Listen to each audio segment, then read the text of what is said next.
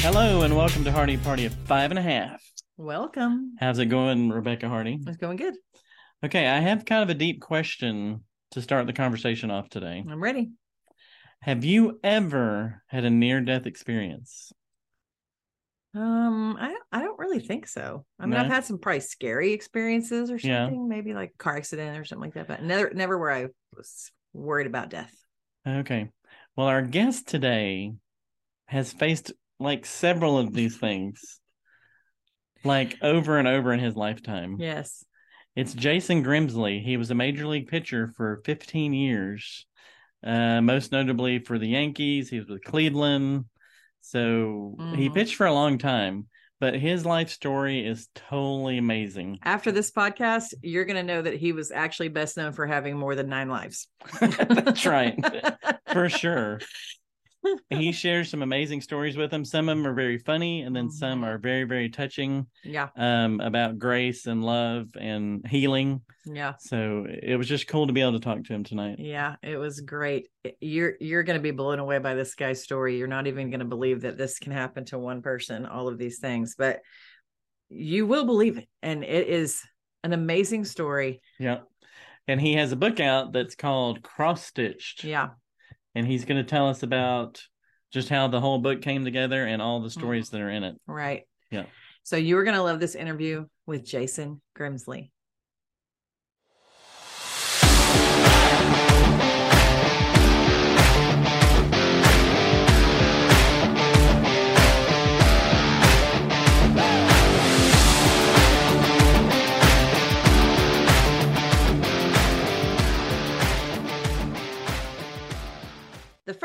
Want to know, because I'm a mom, is your mom's favorite phrase was, What were you thinking? I'm sure I've said that to my thousand kids 1,000 times. How did that sum up your childhood? Oh, that was a daily occurrence. You know, mom always says I would be in the middle of the air thinking, all right, this is going to hurt when I land. And my little brother's back there sitting watching me going, no, I'm not going to do that. It might hurt. So he, he was learning from you then. Oh no, he no, he he didn't he didn't learn from me. Just he was always extremely cautious, still is extremely cautious. Okay. Just his personality. and I'm a I'm a ready, fire, aim t- type of person. so she said that to you a lot. oh yeah, both both of times. Lots times. so how did you lose your big toe? Oh, that was um, caused by a stump and a motorcycle. Oh, had, had a stump doing about 40. The stump was about that high and the grass was about that high. And I, I never Ooh. saw it. I was turning one way. wow. It hit the gear shift and the gear shift wrapped around toward the bottom of my foot off and the stump itself Gosh. ripped between my big toe and the, the toe next to it. It ripped me up to my ankle and it tore the under part of my bottom part of my toe off. Oh my that, that Yeah, How- How old were you? I was 12. Oh, I was a little younger than that. And I was riding, I don't know if you know this, I was riding a motorcycle through a pasture. Same thing. There was a concrete, I don't even know what it was in the pasture, and the weeds were higher than it. See, gets you every time. And I flipped over the handlebars. I didn't lose a You toe. did? I didn't know Yeah, this. I didn't lose Oh. a toe. I busted my face up, but I didn't lose a toe. Oh my gosh. Yeah, if I hadn't, if I, I, I don't know. I've dodged so many bullets, figuratively and literally. But there's, there's definitely a reason I'm still here. Yeah, absolutely. Yeah. What are some other things like in your childhood? You mentioned a lot of things in the book, like times that you thought, man, I shouldn't have made it through that. Are there a Oh, couple I- things you can remember? Yeah, when I was five, I had, I was on Dad's roping horse in the feeding pen, and he got spooked, and it was wet, and he slipped and completely rolled over on me with a saddle on, My God. and nothing happened to me. um, shoot, how many of them? I got life, I got a life jacket stuck around my feet because I thought it'd be funny to try to stand on it in the middle of the pool by myself, and got stuck upside down. Funny thing is, in all these instances, I never panicked. I just, all right, so I'm underwater. I can get back up and get a breath, and I got to swim to the side. That's all that went through my head. Um, These are this is things that like Green Berets do. You know that, right? uh, But But that, I think they do it on purpose. I Yeah. guess you did it on purpose too. Oh, Yeah. Oh, this is Yeah. all accident. Yeah, no, I was um I had my bicycle slide under a car and I threw my feet up and pushed myself off the car as the car was going down the road about 30 miles an hour. Oh my gosh. my goodness. At the ripe old age of about seven. Uh shoot, what else? Uh, my dad my dad shot me in Louisiana, my brother shot me in Mexico hunting. okay, where did they shoot you? Uh, my brother shot me in the back of the head at about 30 yards. You know, and in the movie, it all that energy's got to stop. It knocked me straight down. We had to dig, take the tweezers and dig pellets out of the back of my head. Oh my Put it in the wall. gosh. My dad actually, I still don't know how he missed me, but he was about, he was a little bit closer than that. And it, I had Carhartt coveralls on. It was real cold. And it tore the entire back of my coveralls off. It only had a couple pellets in me. I Oh dodged, my dodged that bullet. And then um, my wife saw me get run over on my street bike. Not, not, not a scratch. Uh, we had a plane crash into our house. and my truck made a funny noise taking the kids to school, the boys to school and called my friend at the Chevrolet place and um, told him I'd like to run it by. He said, bring it by real quick. Well, it's 10 minutes to school and about 10 minutes to the dealership. And right when I pulled in the dealership, my wife called in the calm voice and said, Jason, plane crashed in the house. You need to get home. And I broke every law known to man getting back in the house, drove around road roadblocks, drove up in my front yard, and was going in the house. And the police officer told me to stop. And I said, They're going to shoot me. went, house, went in the house, and the keeping room and the kitchen, the, the back walls were gone, the glass was all gone, the sliding doors were gone. And uh, I, I looked down on the couch that me and my daughter always sit on every time my wife's downstairs working out with her with her trainer. It was just obliterated, Oh, and my. uh, I ran out the back patio to. I didn't know where my wife and my daughter were, yeah. and I was about uh, 15 feet from where the plane hit, and I, I, I saw, I saw stuff, and uh, I'd love to unsee. Wow. And uh, never, you'll never forget that. I won't ever forget the sight, and I won't ever forget the smell. Yeah, I bet not. Oh my gosh. Yeah. That's crazy. Well, Jason, I'm glad you're with us. yeah, no kidding. Oh, and, and then in, in the book, the the the botched suicide attempt. I um, Yeah, you mentioned in the book that's your darkest, the very bad day is what you called it. Mhm. yeah. Yeah. If, anybody- if anybody wants to know what hell looks like, I can I can describe it for you. Mm. Wow. Okay, so I have a practical question. Does your homeowner's insurance cover a plane hitting it? Uh, actually, ours didn't. The Wow. the uh, the pilots their their insurance they have their, Their they have- insurance covered it. Oh my goodness. That's That is There were five people on the plane lost their lives. It was a horrible, horrible, horrible day. Oh, Oh my gosh. that is But if, it- if, it, if it hadn't it hadn't been, funny thing is, my the noise my truck made, it never made it again. Mm, Yeah, it was keeping you from being in the from house. going home. Yeah. Right. Yep. Oh wow. Whew. You know, Wow. and they say hindsight's twenty twenty. I I look back on my life now, and there's so many times, you know, I missed a telephone pole on a motorcycle doing hundred, Mhm. Went through the ditch, came out of the ditch, got back on the road, kept going. My Wow. buddy that was behind me on his, he stopped, threw up, and was shaking. And he said, "You're you're you're, you're supposed to be dead. You're supposed to be dead." Wow. Oh. and I, I I just didn't think about it. I just I, I missed it. So let's keep going. Yeah. Oh my word. So you ended up pitching 15 years in the major leagues. I'm going to forgive you that you were with the Yankees for a minute, you know, and you won two World Series with the Yankees. No, no, we're no, not- no. You're not a Boston fan, are you? Uh, no, we are we're Ranger fans. So Mhm. Oh, oh, that's that's that's better. yeah. yeah. but, but we won't talk about Nelson Cruz. Oh gosh. Yeah. Let's not talk about that. Why do you bring that up again? So sorry.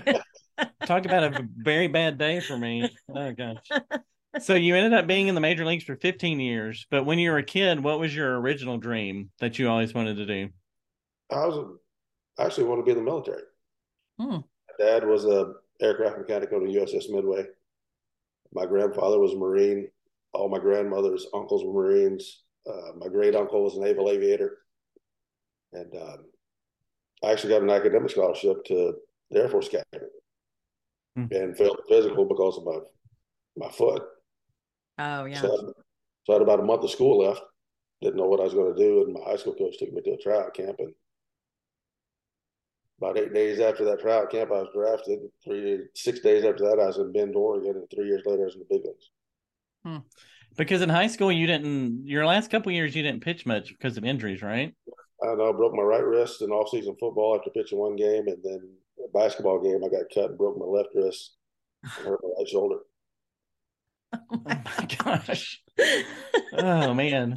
So, uh, so the lady, the lady at the at the at the emergency room in a real small town in Cleveland, Texas, I had to have been 10, 11 years old. And mom, mom looked at her. She brought me in probably for the fifth time that summer. Said, "Judy, if if I didn't know you, I'd turn you into CPS." like, what are you doing to this it? Was, it was stitches, broken bones, you you name it. Oh my word. That is crazy. So you obviously you're a fierce competitor, even competing against yourself. We have we have a family motto you might like, which is when you're winning, it's about winning, and when you're losing, it's about ministry. Uh, we well, have show me a good loser, I'll show you a loser. Yeah, yeah, that's right. That's right. So we have three boys, so lots of competition always at our house, but it seems to run in your blood. What in your book you talk about the difference between failing and losing? What what do you say is the difference? Oh, failing is, is that happens on a daily daily basis. Hmm. You know, failing is is how you learn. It's how you make adjustments. It's how you correct things. Losing is when you don't give it your best effort, when you half step it, when you quit, mm-hmm. when, you, when you just give up on yourself, give up on teammates, give up on your family, whatever it is. That's losing. Hmm. So losing's more long term. You're just done. Oh, lo- losing losing's a mindset. Mm-hmm. It's some somewhere in there. Somebody has kicked a person enough to where they don't feel like they deserve to win, or they don't feel like they deserve to be happy or deserve success. Mm. Yeah. Hmm. Those are good words. And, and, failing is what a good coach, a good parent, a good mentor hmm. encourages mm-hmm. you to, to do. Yeah. Right. Well, yeah, that's where task, you learn. Gives you tasks you know you're going to, they, they, they know you're going to fail at. Mm-hmm. Yeah. And it's, it's actually pretty healthy to fail and then pick yourself back up. Like that's a good lesson to learn. A lot of parents these days, we don't let our kids fail enough. Yeah, well, that's all success is getting one, getting up one more time, you get knocked down. Mm-hmm. That's right. Okay, there was a moment in the book where I'm like, did he just say that? And you you're talking about on your first date with your wife that you were proud that you slept with her. So explain explain what you mean by that. well, this is back in the days when I when I drank a little bit, and uh, we had we'd gone out and we'd we'd met up with some of her friends, and we went back to uh, a place that her friends were renting on the beach, and I drank a little more, and it wouldn't wouldn't have been a good idea for me to drive. So she suggested that I, I spend the night. So I actually slept in her, in her room in her bed, and she still had her skirt, her stockings, her shirt, and her jacket on, probably her shoes as well. And uh, I slept next to her in my, my jeans and my shirt and my shoes. so tell everybody, yeah, we're married, but first first day went on slept with him. That's hilarious. So, what is your bride? What does your bride Dana mean to you? Oh, she's the world. Yeah, she's, she's she's the only reason I'm still here. Really? Hmm. I was 23 years old when I met her, and the day before I met her, if you'd have told me I was going to get married, I'd have laughed at you. Mm. Because I had a Rolodex, so to speak. That's something I'm extremely proud of. Uh-huh. But um, yeah, I wasn't not even close to being in the mindset of settling down and getting married. Yeah. But and... the second I met her, I, I knew I tried to sabotage her right off the get go. Did you? Oh yeah, I didn't call her. Oh really? Nope. But her cousin came into town and they actually came to a spring training facility and found my truck and left a note on my truck mm. to call them. So I called her and went out with her, and then we were married about eleven months later. Wow. How long have you been married? Uh, thirty years, 30 Yeah. years. We are too. We're, 30 We're years. 30 years too. thirty-one uh, in a couple weeks, Oh, really? awesome. Congratulations. So what year did you get married in?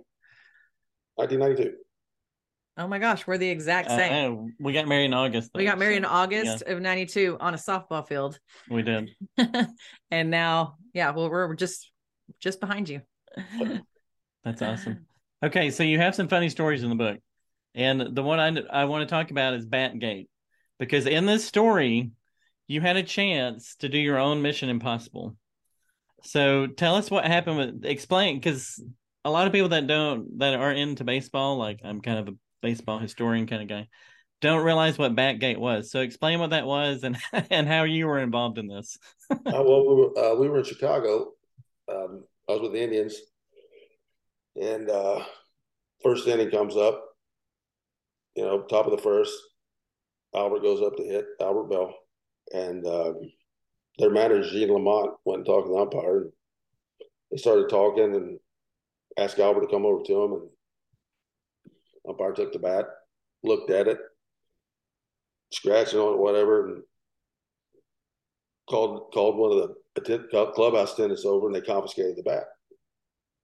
And I'm sitting in the dugout. I don't have any idea what's going on. I'm sitting next to Buddy Bell, and I look down the bench, and Mike Hargrove, our manager, has got his head, got his hand, his head in his hands, you know, just leaning over. And I tapped Buddy. I said, "Buddy, what's wrong with Grover?" And he goes, "We're done." I go, "What do you mean?" He said, "Well, that bat's corked." I said, "Jason, every bat he has is corked. His BP Oh. bats are corked." and I was sitting there, and I looked at Buddy, and tape played in my mind of me walking in with umpires that day. I usually get there about two o'clock, and uh, just so happened the umpires got there the same time I did. So I'm walking in with them, talking, and stopped right by their dressing room and continued on to ours. Well, I just remembered that their dressing room was on our side of the tunnel behind old plate at Comiskey. So I just looked. I just looked over, Buddy. I said, "Buddy, I think I can get that bat." He said, "What?" I said, I can, I, can, I can think I can go get that bat. So he went down and talked to Grover, and Grover looked down at me and went, go get it. So went to the clubhouse. Uh, I think his name was uh, Gabe Kaplan, was a clubhouse attendant. Great guy. I walked up to Gabe. I said, Gabe, I need a flashlight. And he can't ever tell anybody he gave me a flashlight. He said, no problem, Grims. So went got me a flashlight. I went to the manager's office, shut the door, took off took off my uniform, put on a t-shirt, got some batting gloves, got an old Paul Sorrento bat, beat it up a little bit, and I proceeded to climb on twelve inch cinder block walls all the way to the umpires room, and it was about probably uh, about a fifty yard trek, something like that, somewhere in that neighborhood. And uh, a little further than that straight line, I, I'm going going over walls, coming back, and I get to where I think the umpire's room is, and I lift one of the ceiling tiles up in the false ceiling, and I look down, and all I see is a guy sitting on a couch looking at me like this. it was a grounds crew room, and I looked at him, he looked at me, and all I did was put my finger to my lips, and he went, "Dude, never said anything to anybody." so, you don't see that every day. so I, so I made my way to the umpire, umpire's room, lift the ceiling towel up, crawled down the room on top of the refrigerator, got on the cabinet, swapped the bats out, came back, wiped it off as good as I could, got back up in the seat and put the towel back down. and as soon as I got up there, the clubhouse attendant walked in. And I don't know what he was doing, but he was in there about five minutes. Now, I don't know if you've experienced adrenaline on a grand scale, but it, it was I could I could literally feel my chest and my neck and my throat. I could feel my heartbeat in my throat. And I'm having I'm I'm breathing through my mouth real quiet because I don't want you to hear me. And he leaves and I'm gonna make my way back, give him the bat, and they took all Albert's bats out. and, uh, next day, I'm standing in the outfield, and Mike LaValliere was a was a catcher with the White Sox. The nickname was Spanky. because he looked like Spanky from the Little Rascals. yep. Great guy, great guy, though. hilarious. Very quiet, but just one of the funniest human beings on the planet. Well, he starts on their side of the field and never looks at me and takes one step sideways all the way to me, never looking at me. Gets right next to me, still hadn't looked at me. He goes, Hey, Gramps, I heard you had a Mission Impossible last night. Dude, that's awesome. And then sidestepped all the way back to, to their side. Uh, in case somebody was bugged or something, yeah. that is awesome. These are things that only happen in like baseball to me. This is like a quintessential baseball story. That's awesome. Oh my goodness. Well, the funny thing is, so obviously Reinsdorf, the owner of the White Sox, he he was not a happy man. He was screaming on TV that night. They're they're bringing the FBI. They're gonna get. They're gonna take fingerprints. Whoever did it's going to jail. Well, they didn't have fingerprints. Mm-hmm. Yeah. Well, yeah, you had your batting you had gloves. your on. batting gloves on. Yeah. Yeah. But so You're like Tom Cruise crawling through there. Mhm. a couple. Nah, don't say that. He's, probably, probably he's kind of he's he's tiny. he's Yeah. probably a little bigger than Tom Cruise. Yeah. but uh, but um, so a couple days go by, and all of a sudden, I get a call from the commissioner's office, and I got to go see Bud Selig because my GM John Hart squealed on me. And um, so I'm at the union lawyers, uh, uh, Donald Fehr, Michael Weiner, and we met in uh, on I think it's Park Avenue in New York. And we go in the offices, and Don looks at me, and goes, "Jason, they're probably going to fine you. They're probably going to suspend you. So, but just don't worry about it. We're going to we're going to appeal it. We're going to take care of it." I said, "All right." So we go into Bud's office, and Bud walks in, and he sits down at his desk, and he leans up on his desk, and he looks at me, and goes, "Rams, I'm not going to fine you. I'm not going to suspend you. Just tell me the story." I tell you, he starts laughing, and we get we get done. He said, "That's dang son, you you one hell of a teammate." And he said, "All right, just do me a favor, just not tell anybody." I said, "You got it." yeah. That was '94, so '99, I'm in spring training with the Yankees. Buster Olney comes to me. He was a writer with uh, the Yankees at the time, and uh, Buster says, "Hey, Jason, I need you to get a message to somebody." I said, "All right, what do you need, Buster?" He said, um, "Somebody told me that you might know the person that took Albert's bad out umpire shirt." I said, "Yeah, I know him." He said, "Well, could you get a message to him?" I said, "Yeah." He said, "If I get permission from Bud Selig, do you think he'd tell a story?" I said, "I don't know, Buster, but I'll ask him."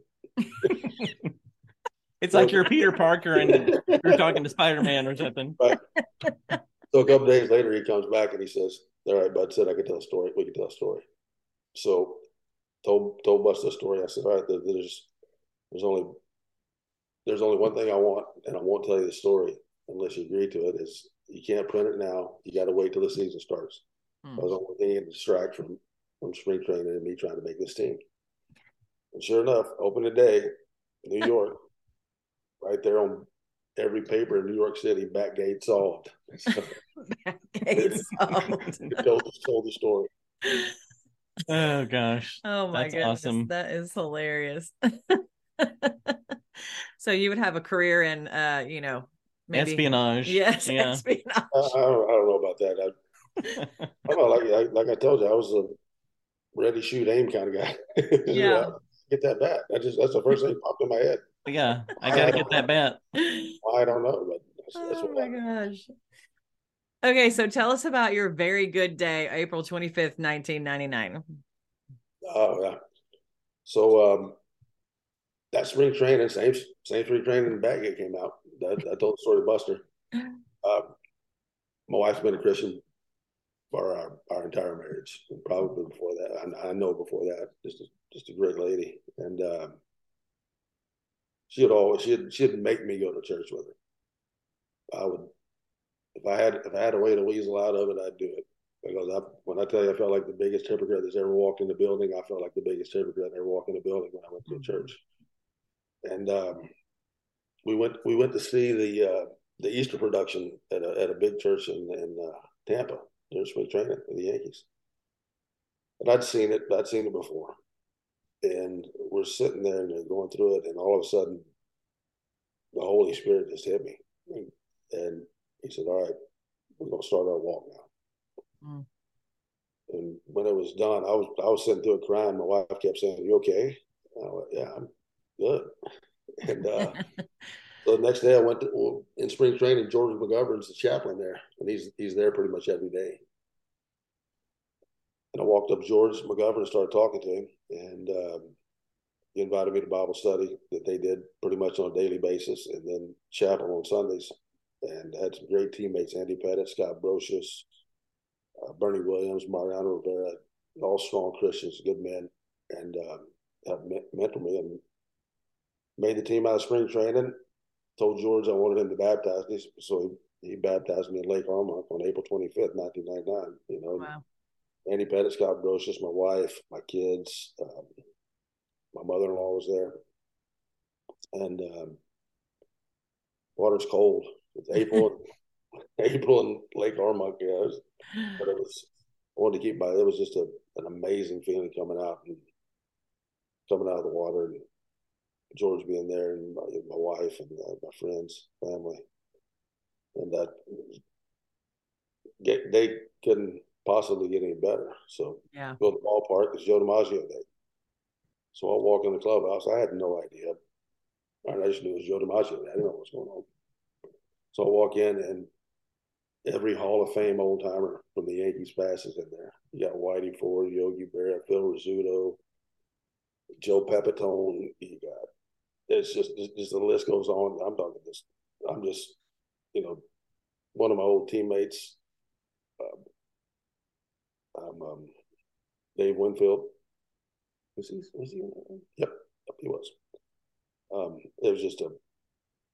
I'm, I'm like a kid in a candy store walking around talking to these guys, not paying any attention to anything else.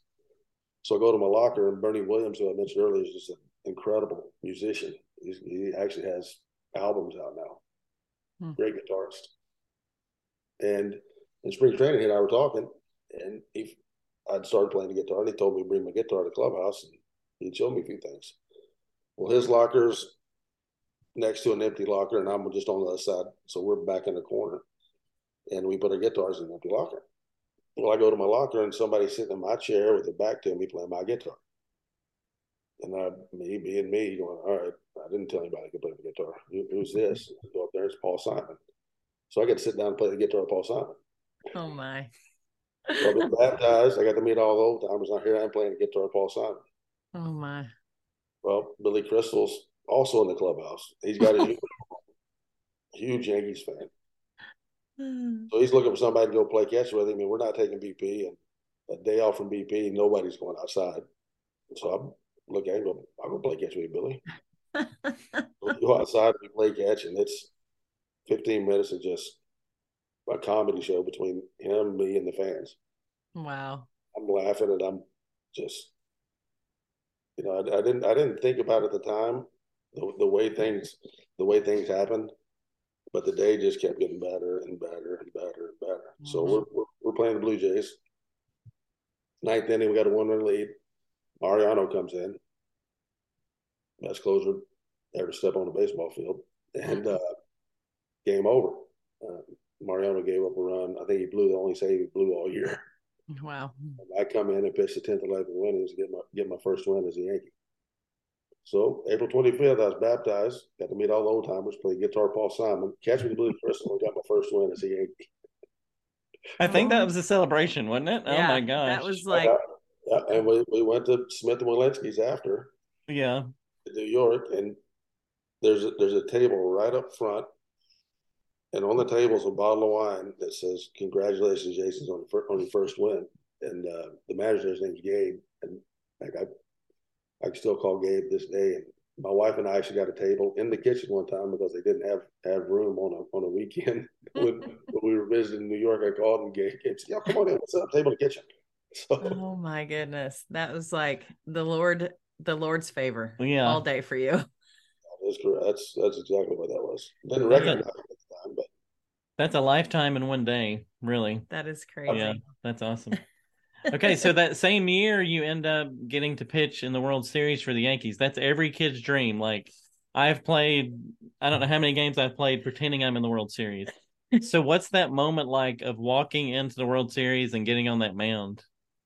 Well, I don't think you. Well, there's a, there's a funny story to getting there. So we go in the playoffs. First round, we're playing Texas, and it's a five five game series. And uh, Joe Torre comes to me and says, "Jason, uh, you're on the roster, but you're not active. You're one of the alternates." He said, "We need an extra bench player," and I said, "That's no problem." You know, I said, "I'm just happy to be here." Are you kidding me? Yeah. So we sweep Texas in three games. We forgive you. they get they get hit, but they can't get anybody out. That's all. Yeah, that's the truth. Mhm. Every every year. But anyway, we we know this well. yeah. yeah, but um, so then uh, we win we win that series and we go to play Boston uh, for the ALCS. And Joe, before the series, Joe comes and says, "Hey, look, we're going to leave the roster like it is. That's, that's no problem, Joe. I, I completely understand." So we let me see. It was the we won the we won the first two games at home, and then we go to Boston, and Hideki Irabu pitched, and he had been struggling a little bit, and he didn't get out of second inning, he gave up eight runs, something like that, and uh, we ended up winning in five games. So we go back, we're getting ready to play Atlanta in the World Series, and I'm still not active. And the pitchers around the the the turtle on the field bunting because none of them get, I can bunt, they couldn't bunt. That's the best bunter on the planet still. But uh, so Joe comes up to me and says, "Hey, Rams, just want to let you know we're leaving the roster like it is." And um, excuse my language, but I looked at him and said, "Joe, that's bullshit." He goes, "What?" I said, "You heard me."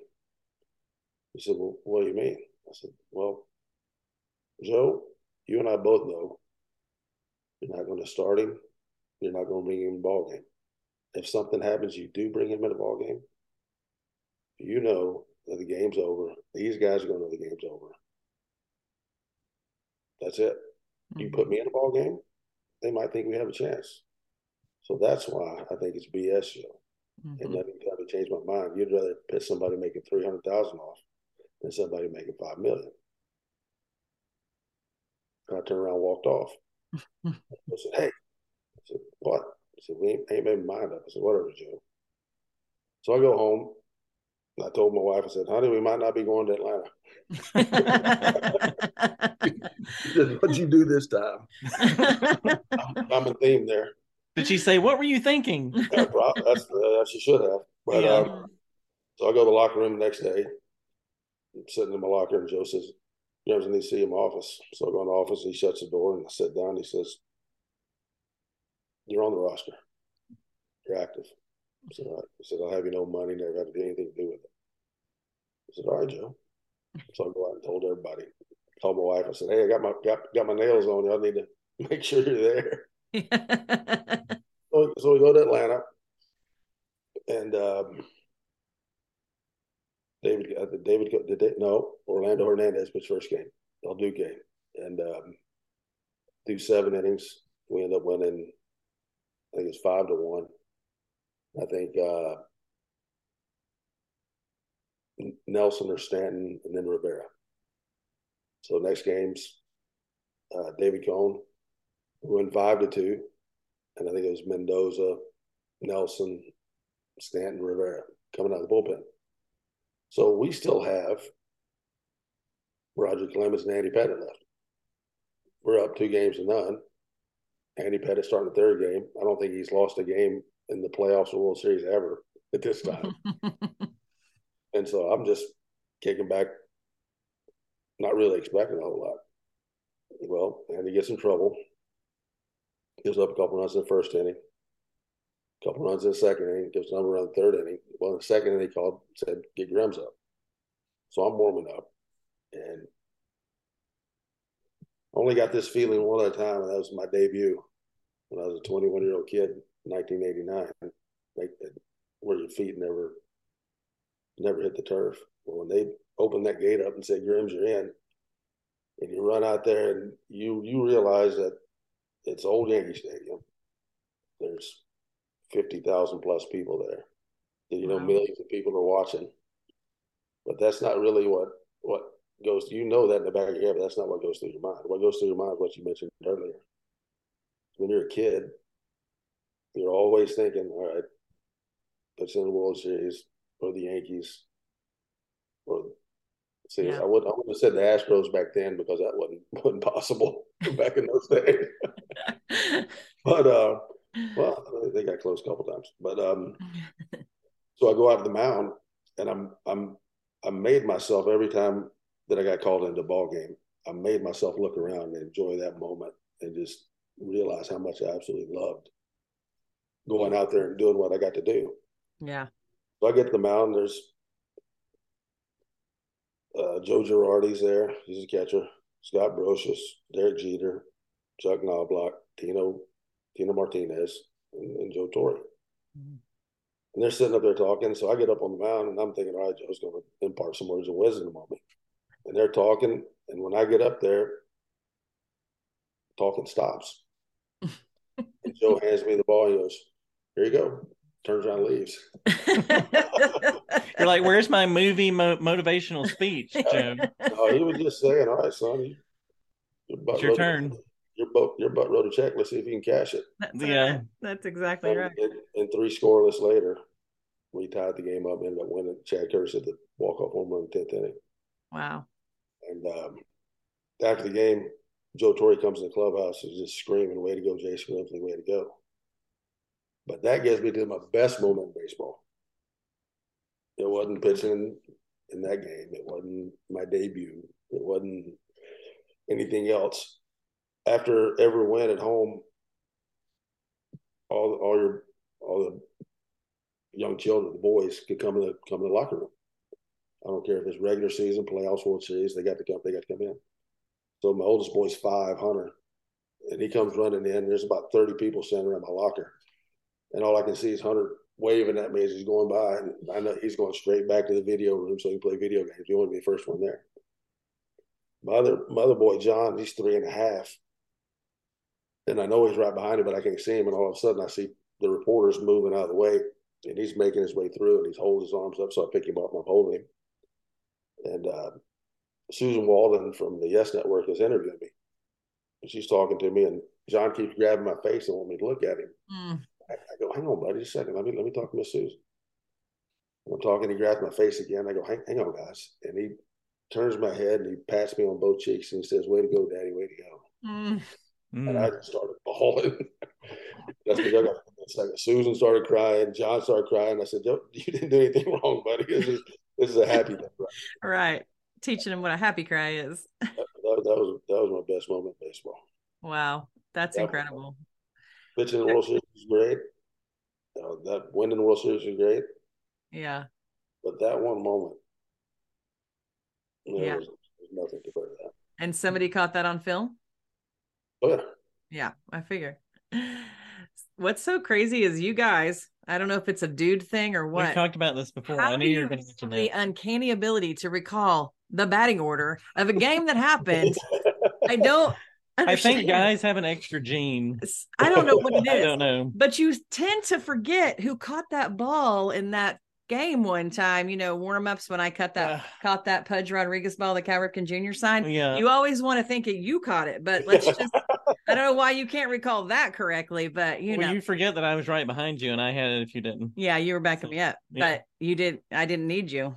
But it is amazing. Like I can remember softball games 10 years ago Mm. and you remember plays, you remember who was playing. It's just something that guys can do. Yeah. I don't know. We used to have Especially a pro athlete. I mean, Jason, we used to have a rule when we were younger playing softball that after a game, you can talk all you want about all the missed calls and all the bad this and all the great things and whatever you want to talk about till we walk in the door. And once we walk in the door, because if not, he would talk about it till the going. next week's game. yeah. And so just had to be like, once the door closes, we are done with that game. We cannot talk about the mist, anything. We're done. Yeah. I was I was I was extremely good at as, as soon as I took the uniform off, I was a totally different person. yeah. Yeah. Leaving your job. Oh yeah. Uh, no, we never, never discussed. Yeah. Baseball. It was all it was all kids, family, wife. What do we, you know, just basic living. No, I never. I was never upset when I went home. Really? No. Does she love baseball? Not really. No. Yeah. that might have made it easier. she didn't know anything about baseball when we got married. I'm talking nothing. she still she still really doesn't get it. So that's funny. Yeah, that that might have made that that might make that easier. Probably. I like sports a lot too, so I don't know. It keeps the conversation going that way. So. Yeah, yeah, for sure. A little friendly competition always. Um, okay, so if you will, tell us about your very bad day. And this was August 21st, 2015. Yep. Uh, that probably started in 2005. That whole process. Mm-hmm. Probably before that. But um, yeah, my my wife's younger brother committed suicide. And he called me about half an hour before he did it, and I didn't I didn't have my phone with me. I didn't answer the phone. He left me a message, and it um, it it tore me up for a long time, long time. And um, getting into my career and um, the way the way baseball ended for me, me just walking away from it with the the Mitchell report and the house getting raided, you know, the FBI hammering on me. I got I got tired I got tired of them telling me trying to tell me what to do, and I basically said, "All right, you got two choices. You either have my job or take me to jail. I'm going to take one of them off the table. I quit. Mm-hmm. So if you want to arrest me, come arrest me. But I'm not. I'm not going to wear a wire. I'm not going to do what you asked me to do. And um, you know, you put up as as a as a as a guy, you put up this false front like doesn't really bother you. You know, I was old anyway, but you know, that's what I've done since I was seven years old. Mm. All of a sudden, I got a big hole in the middle of me, and that coupled with my wife's younger brother's death, accompanied with the me trying to take everything I could to numb any feeling I had and um, repressing old memories of, of, of, abuse when I was real young. Um, you know, it just led me down a road. And as close as close as I was to God in 1999, I could have not fallen further away when it came to the end of my career in 2006. Mm-hmm. Um, you know, winning World Series is great, but it, with all the cameras on you and all the interviews and everybody telling you how great you are, you sort of kind of start buying into that load yeah. of BS. and uh, you know, and I I firmly believe that I've done everything myself. I didn't. I didn't ask for anybody's help, mm-hmm. and I, I felt like I everything I'd done, I'd done. I'd done it. You know. Then all of a sudden, that's that's gone, and you got a hole in it right in the middle of you that you can't fill with anything. Mm-hmm. You know, there's nothing you can do to ease ease ease the pain that you're feeling, not only for the loss of the game, but you know, the loss of your teammates, the loss of competing, and the loss of your identity. And um, went to a rehab facility in 2007 for 30 days. Came out mad at the world because I thought everybody else had kind of fun and I couldn't. And a few years later, talked my wife into having a glass of wine somewhere and here we here we go again. And then for the next seven years, nobody knew it, but I had an addiction to anything that would make me feel different than I was feeling. Mm-hmm. I don't care if it was alcohol, cocaine, pain pills. I didn't care what it was. I just didn't. I just didn't want to exist, not being being sober. Yeah. And then it came to a point in August, August 21st, 2015, where I said, all right, I'm not, I'm not doing this anymore. So I purposely got, got an argument with my wife, left the house, went to my cousin's ranch, and I had a ounce of cocaine and half dozen bottles of vodka. And three days later, it's gone and it hadn't done its job. So I said, all right, I'm going to do this right way. Picked up my gun, walked out in the woods, sat down, talked it, looked at it, pulled trigger, and gun it. Wow. And I was, I'm not going to say I was relieved. I was, I was pissed is what it was. I said, all right, people. And I didn't, I didn't have the guts to do it again, I guess. Mm. And I said, all right, God, you want to let me live? You want to let me die? What do you want? And instead of the being on fire like I was in 99, it was a slow walk, sort of a slow burn, leading me down the path that, that, that he wanted to lead me down. And uh, the moment everything really changed is after I got out of rehab. That time it was about 40, let me see, about 42 days I was in there. I Got out, and um, I decided that my wife and my kids were going to be better off without me there.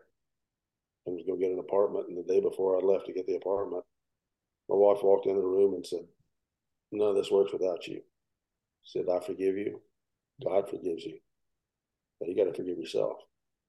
And that moment of grace that she showed me opened the door to the, the grace that the Lord has for me. Mm. And, you know, this still it's still a battle daily. It's, you know, I still get flashbacks. and close your eyes and think about some of the things you did, and just sort of shake and shudder. But you know what that is. I know what that is now. Mm-hmm. I know where I know where that attack come from, comes from. Right. And uh, about a year after I got out of out of rehab, uh, my wife wanted me to write a book. She told me she got to tell your story, and I did. I didn't want to do it because I did. I didn't want to be in. I didn't want to be in the limelight. I didn't want to be in the newspapers. Mm-hmm. I didn't want any notoriety. I just wanted to live my life, enjoy my family, be around my friends, um, do what I could do around here, as far as you know, helping out, helping out, and helping people that need help, reaching people. And uh, a couple years ago, George McGovern, who's a, still still a mentor of mine, a great man. I still get a text from him every day. uh, he invited me to an Athletes in Action um, training session in Xenia, Ohio, and it's to be able to how to coach kids and how to how to use Christ in coaching kids and how to how to be an example and how to share the word while you're coaching. There's about 50 people in this in this group, and they bust they busted it up into and I think groups of 10, like five groups of 10, something like that. And we're in our group, and one of the first things we did, everybody sitting around was told told their stories, you know, who they were, where they came from, whatever. Well, I don't know why I did it, but when it came my turn, I just started from my earliest memory and told them everything good, bad, and ugly that happened to me in my life. And when I got done, there were nine guys just looking at me with their jaws open. and uh, there's um there's there's a there's a there's a man in the group, and his father-in-law has a church in, in Jersey. And he said, Jason, you gotta you gotta come tell you gotta come tell your story at my church, our church. And I go, I never told my story to anybody other than you guys. You guys the first one to hear it. He said, I don't, I don't care. You just gotta come tell the story. I don't, care you don't gotta do anything different. Just tell what you just told us right now. I said, all right, I'll do that. So they flew me up there, and I go to go to, go to speak at the church, and I get through telling my story, and same reaction. It was you know, you people out there and everybody knew, especially from right there in Jersey, that I was with the New York Yankees, and that's the way they promoted it. Jason the New York Yankees speaking. Yeah. I think they're going to baseball stories, and I just unload on them. and everybody's jaws are on the on, on in their laps. And there's a man and a woman there, uh, George and Elizabeth Nader, and she's a she's a Christian author. She has a podcast, Christian podcast. Great lady and they came up and introduced themselves and asked me to come have dinner. So I went over there and we started talking. Little did I know, but her and my wife had uh, gotten together and said we're going to ambush Jason and we're going to make it. so, so we're, we're, at dinner one night and here we here we go. I said, okay, this is what captain, this is what we do, this is what you're going to do. So we're up there and we're we're, we're there's Elizabeth, uh, another lady, Lori Sock, a great lady, who initially started helping me write the book, but it just didn't work out and went, went with uh, Jason Clark. And um, the three of us are sitting in her living room and we're going over the process and how she self-published her book and the steps that we need to take. And she says, okay, you, you know, we need a, we need a title for the book. And, you know, I said, oh, well, Dan and I have a couple, we've been kicking some things around, but we don't have, we don't have anything. And he said, okay, well, just, just pray about it. And so she said, I want to pray. So she started praying. I've never had a vision. I've never heard the Lord's voice. I closed my eyes. She started praying, and then a dark blue background with script writing, cross stitch, just that popped in my head. And so we get done praying, and I said, "Okay, I got it." They go, "You got what?" I said, "I got the name of the book." They go, "What?" Cross stitched. Yep. they both they both looked at me and went, "Oh." and, then, and then they said, "Okay, now we need somebody to do the cover." I said, "I got it." That's awesome. good, good, good friend of mine, Mark Tremonti. He's a guitarist with he's with Creed, and I was with Alter Bridge. He just did uh Tremonti does Sinatra, which I know it doesn't sound very appealing, but when you hear this guy, he's he's a guitarist. Doesn't, doesn't sing hadn't, hadn't sing them, but this dude can absolutely wail. Not only the guitar, but he can sing. Mm-hmm. But his brother did all the album covers art for Creed, for Alter Bridge. And I oh, love yeah. I love the I love everything in it from my own prison to human clay to to my sacrifice. The you know the album cover. I just love the way there's there's some there's a, something's growing, something's coming out, dark to light. Mm-hmm. And I mm-hmm. called I called him. So I called him and talked to him, and he said that. And I, I, I said, look, I want you to do the cover. He said, I, I got to tell you something. I said, what's that? He said, have this picture of an old baseball that I've always wanted to use on the cover. And I said, "Great, just send me some, send me some ideas." He just he said, "Well, what?" Do you? I said, "I don't have any idea. I just I just know I want you to do it." And so that's where the baseball came from. Mm. Wow, that's awesome. Well, Jason, I'm so glad you told your story. When we, it's so cool when we tell tell stories like that. It's not about it's not just about us getting through things it's seeing god working. Mm-hmm. and i think that's what's cool with stories like yours is just to see god working in your life and you get the chance to share that with people and that's just awesome. Yeah that's awesome that's all. The, re- the reason the, the only reason i wrote the book the only reason was to help just one person. Mm-hmm. you know if, if if there's one person that benefits from it it's a success yeah. I don't. I don't care. I don't care what it costs. I don't care. None of that stuff. Mm-hmm. Just, just that, just that one, just that one person that whose life can be tra- transformed through our Lord and Savior Jesus. Because I, I can't do anything. Yeah. All I can do is tell my story, and if it resonates, and if the Lord works in them, that's that's that's the only reason I'm doing this. Yeah. Yep. Most that, definitely. That and the benefit of Mercy Grace Ministries. Mm-hmm. That, we're, we're, building a home for young girls that have been uh, sex trafficked in an LTAC facility. Mm. All the proceeds are going directly to that. Oh wow! And um, yeah, there's 16,000 animal shelters, a little more in the U.S. Mm-hmm. There's 800 beds for these girls. Wow. Yeah, I think wow. we got the priority screwed up a little bit. Mm-hmm. Just a little, yeah. Hmm.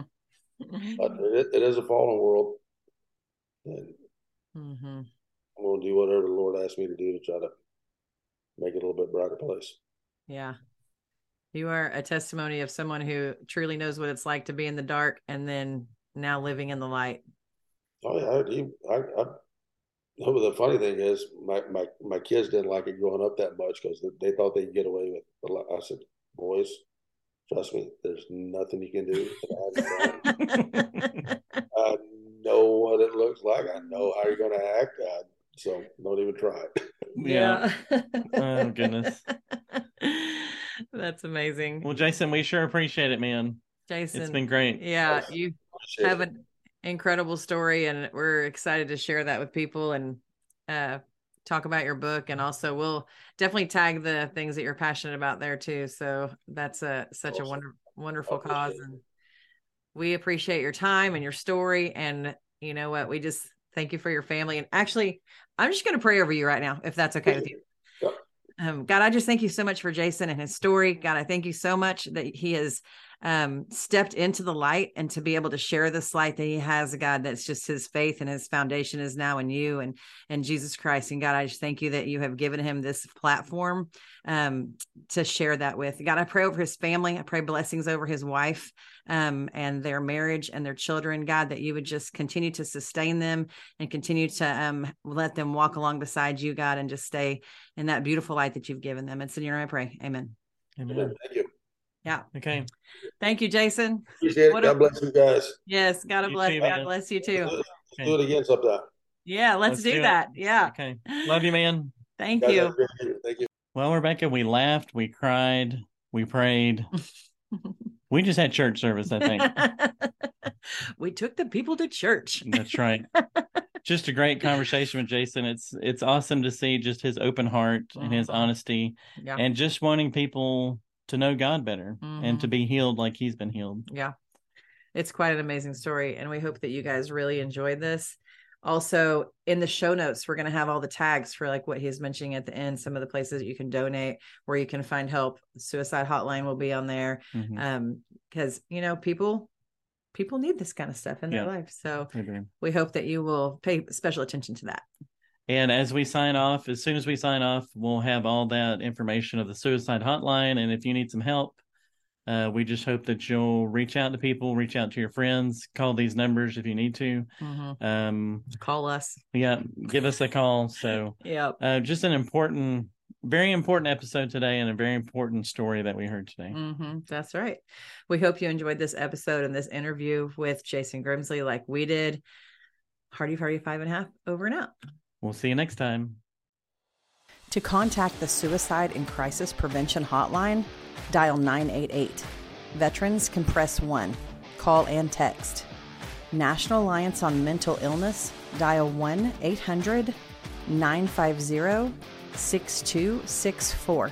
That's Monday through Friday, 10 a.m. to 10 p.m. Call or text 62640. Eye Care Crisis Hotline 817 335 3022.